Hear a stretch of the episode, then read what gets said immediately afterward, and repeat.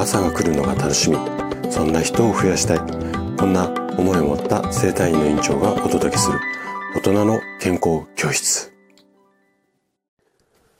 おはようございます。高田です。皆さんどんな朝をお迎えですか？今朝もね元気で心地よいそんな朝だったら嬉しいです。さて今日はね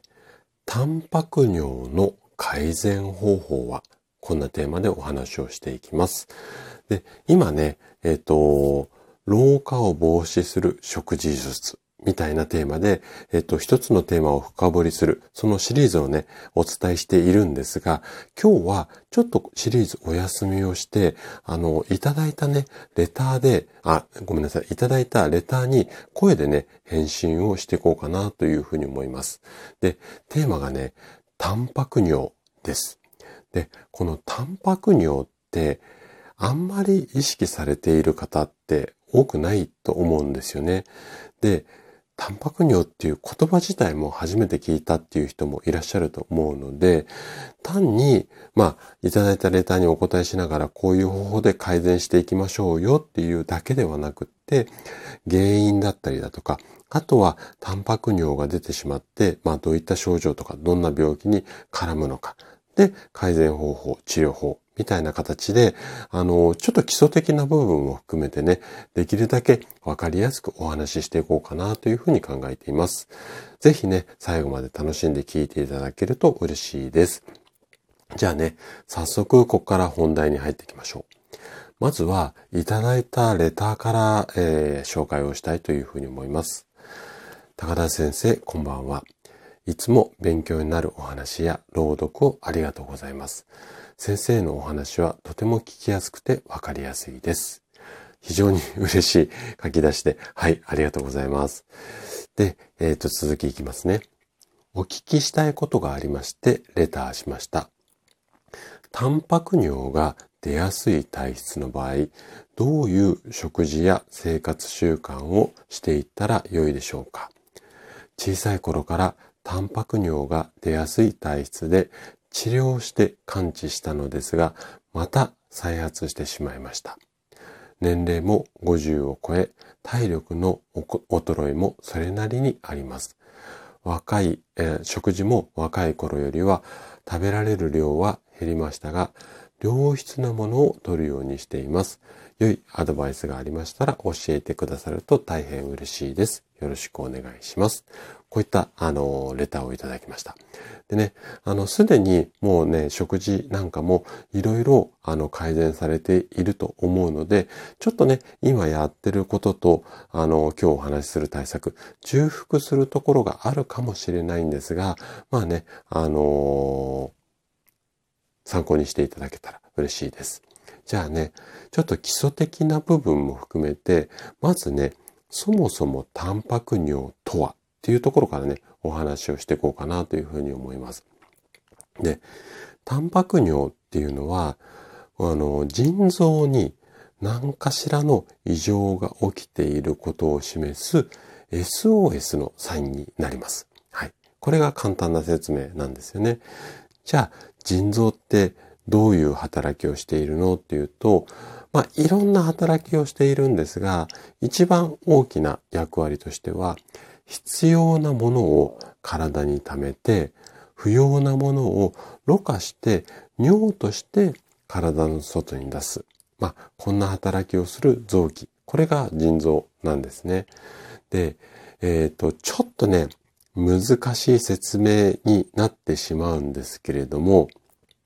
腎臓の子宮体、これがね、フィルターのような形なんですけども、この子宮体の構造が不要なものをろ過する、この役割を担っていて、タンパク質っていうのは人間に、人間の体にはね、必要なものなので、ここの子宮体で引っかかって、えっと、いらないものは下に行くんだけど、タンパク質必要なものは体の中に残るんですよね。なので、体の外にこのタンパク質っていうのは出ることが基本的にはないんですよ。ないんですけれども、尿の中にタンパクが混じっているっていうことは、この子宮体、もしくは腎臓そのものに何かしらの異常がある可能性がありますというところですね。ここまでは大丈夫そうですかね。じゃあ、どうしてタンパク尿が出てしまうのかっていうところなんですけれども、タンパク尿が出てしまう原因のパターン、まあ、細かく言い出したらキリがないんですが、基本的には3つあります。まず1つ目が、生活習慣病が原因になってしまって、タンパク尿が出ちゃっているよ。これ、病名で言うと、例えば高血圧とか肥満だとか、あとは糖尿病性腎症って言って、まあ、糖尿病の、うん、合併症っていうのかな。それが原因になって腎臓がちょっと調子悪いですよ。こんな病気があるんですが、こういったものが原因になってタンパク尿が出ている。これが一つ目の原因ですね。で、二つ目。二つ目は、免疫だったり遺伝の病気が原因です。で、これね、病名がちょっと難しいんですが、IgA 腎症って言って、慢性子宮体腎炎って言ったりとか、あと、ネフローゼ症候群とか、あとは血管炎とか、このあたりですね。で、それ以外、それ以外は、起立性タンパク尿って言って、これはね、腎臓に異常がないけど、タンパクが出てしまっているよっていう方ですね。で、えっ、と、今3つお話ししたんですが、基本的には血圧が高くなくって、そんなにふくよかじゃなければ、今お話しした2番目か3番目、このあたりが引っかかってくるんじゃないのかな、なんていうふうに思うんですね。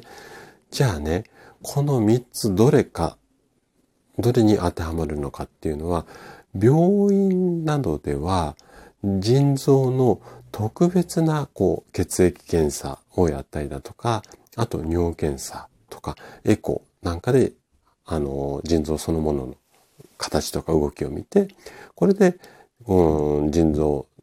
あの、タンパク尿の原因を調べていく。こんなことをやっていきますね。で、簡単に自分でセルフチェックってこれに関しては、ちょっとね、できないので、この3種類のどれに当てはまるのかなっていうところをまず確認してもらいたいんですね。で、もしあれだったら、心配だったら病院で血液検査でやってタンパク尿が出ているっていうところが分かったんだと思うので、まあそれやっていただいたあの病院でもうちょっと詳しい検査っていうことであのしてもらうっていうのもいいんじゃないのかなっていうふうに思います。じゃあ、どうやってこのタンパク尿改善していこうかっていうところ、ここからがね、今日の、まあ聞きたかった内容になると思うんですが、えっ、ー、と、基本的には食事療法、あとは運動療法、で、それ以外、これは病院でやることが多いんですが、薬物療法、薬ですよね。この3つが代表的な改善方法になります。で、一度悪くなってしまった腎臓っていうのは、ちょっとね、再生されないんですよ。なんですが、タンパク尿を改善させることで、残っている腎機能、正常な部分を保護することができます。はい。で、先ほど原因3種類お話をしたんですが、このタンパク尿が出ている原因にもよるんですけれども、食事や運動の治療、あとはちょっと症状重めの方は、やっぱりお薬の治療っていうのが一番効果出やすいので、このあたり治療の方法をあの選択していくってことが必要になります。で、今回のご質問者様で言うと、その食事のところと運動、ここが生活習慣になるので、ここのところはご自身で今日これ、この後ね、お話しする内容をちょっと参考にしながらやっていただくっていうところと、あとは、やっぱりお薬は病院に行かないと、あの、できないと思うので、そのあたりはね、ちょっと様子に合わせて、え対応していただければいいかなというふうに思います。じゃあね、もうちょっとその食事、運動、薬のところを具体的に話をしていきます。まず、食事療法に関しては、塩分を減らして、定期的に、まあ、体の声に耳を傾けながら、まあ、お野菜だったり果物、タンパク質の量を調整することが大切です。で、食事の工夫は、これね、腎臓のフィルターだったり、腎臓そのもののところに、えっ、ー、と、何かしらの異常がある場合、タンパク尿っていうお話ね、先ほどお話ししたんですけれども、なので、食事の改善方法については、腎臓病の人がこういった食事で改善しますよっていうような、まあ、やり方っていうか考え方があるので、そこをね、ちょっと後で詳しくお話しします。はい。これが食事療法。次、運動療法ですね。運動療法に関しては、基本的には有酸素運動とか、まあ、筋力を鍛える運動もおすすめなんですが、基本的にはね、有酸素運動がいいと思います。はい。なので、まあ、歩いたり走ったり、あとは、まあ、うん、そうですね、ヨガみたいなものとか、あとは体操ストレッチみたいなものでもいいと思うので、基本的にはね、ゆっくりお散歩したり、あとは、あの、ラジオ体操。このあたりがね、いいんじゃないのかなというふうに思います。はい。で、あともう一つ。お薬、薬物療法に関しては、特に血圧と血糖値、このあたりの治療が大切になります。で、腎臓を守る作用があるお薬として、えっ、と、商品名っていうよりは、なんとか薬っていうところを紹介したいんですが、えっ、とね、ちょっと難しい名前になっちゃうんですが、RASK 阻害薬っていうのと、あと SGLT2 阻害薬。こういった種類のお薬が、まあ、あの、効くっていうふうにされていますので、基本的にはね、病院行くとお薬を処方されながら、運動もしくは食事の指導をされる。こんなパターンが多いかなというふうに思います。じゃあ、腎臓病のためっていうか、タンパク尿なんだけども、腎臓に異常がある場合が多いので、腎臓病の方のための食事療法として、食事の改善をし、あの、アドバイスさせていただきます。で、腎臓病の食事療法として抑えておくべきポイントっていうのが3つあります。1つ目が塩分。2つ目がお野菜だったり果物。で、3つ目はタンパク質ですね。それぞれ詳しくお話しします。まず、塩分についてなんですが、腎臓病の食事療法で一番大切なの、これはね、塩分を減らすことなんですよ。じゃあなんで塩分減らすといいのっていうと、塩分を減らすことで、例えば血圧を下げたりだとか、お薬が効きやすくなったりだとか、あとは腎臓の障害を抑える。このあたりの効果が期待できるので、うんと、塩分減らしましょうっていうことなんですけども、具体的には摂取量を1日 6g 以下にしましょうっていうことなんですね。数字的な目標。で、6g ってどのぐらいかっていうと、日本人の平均的な塩分摂取量の約半分ぐらいの量なんですよ。なので、腎臓病の患者さんで、この 6g をしっかり達成できるのって、大体ね、1割から2割ぐらいの人しかいらっしゃらないっていうふうに、あの、データが出ています。なので、塩分の調整っていうのは、気合じゃなくて、ちょっとしたね、工夫、あの、例えばなんですけれども、酢の物を多めに食べるだとか、あとはお出汁だとか、うん、香辛料、このあたりを積極的に使うであったりだとか、あと、例えばお味噌汁なんかでも具沢山、野菜でかさ増しをすると塩分が薄まりますので、こういった感じの工夫をしていただけるといいんじゃないのかなというふうに思います。はい。これが塩分についてですね。で、次。今度お野菜とか果物についてなんですけども、野菜とか果物に含まれるミネミネラル分でカリウムっていうものがあります。これは腎臓病の患者さんで問題になることが多いんですね。なんでかっていうと、腎臓の機能が低下すると、腎臓からカリウムの排出が少なくなってしまって、その結果、体に溜まって高カリウム結晶っていう病気になっちゃうんですよ。で、高カリウム結晶っていうのは、えっ、ー、と、突然死の原因になったりだとか、不整脈になる可能性もあるので、カリウムを含む食事をしましょうっていうところが、まあ、ポイントになるんですが、じゃあね、カリウムどんなものに含まれているのかっていうと、果物で言うと、バナナ、アボカド、キウイ、さくらんぼ、メロン、夏みかん、桃、このあたりです。で、一年通して食べやすいのっていうと、多分、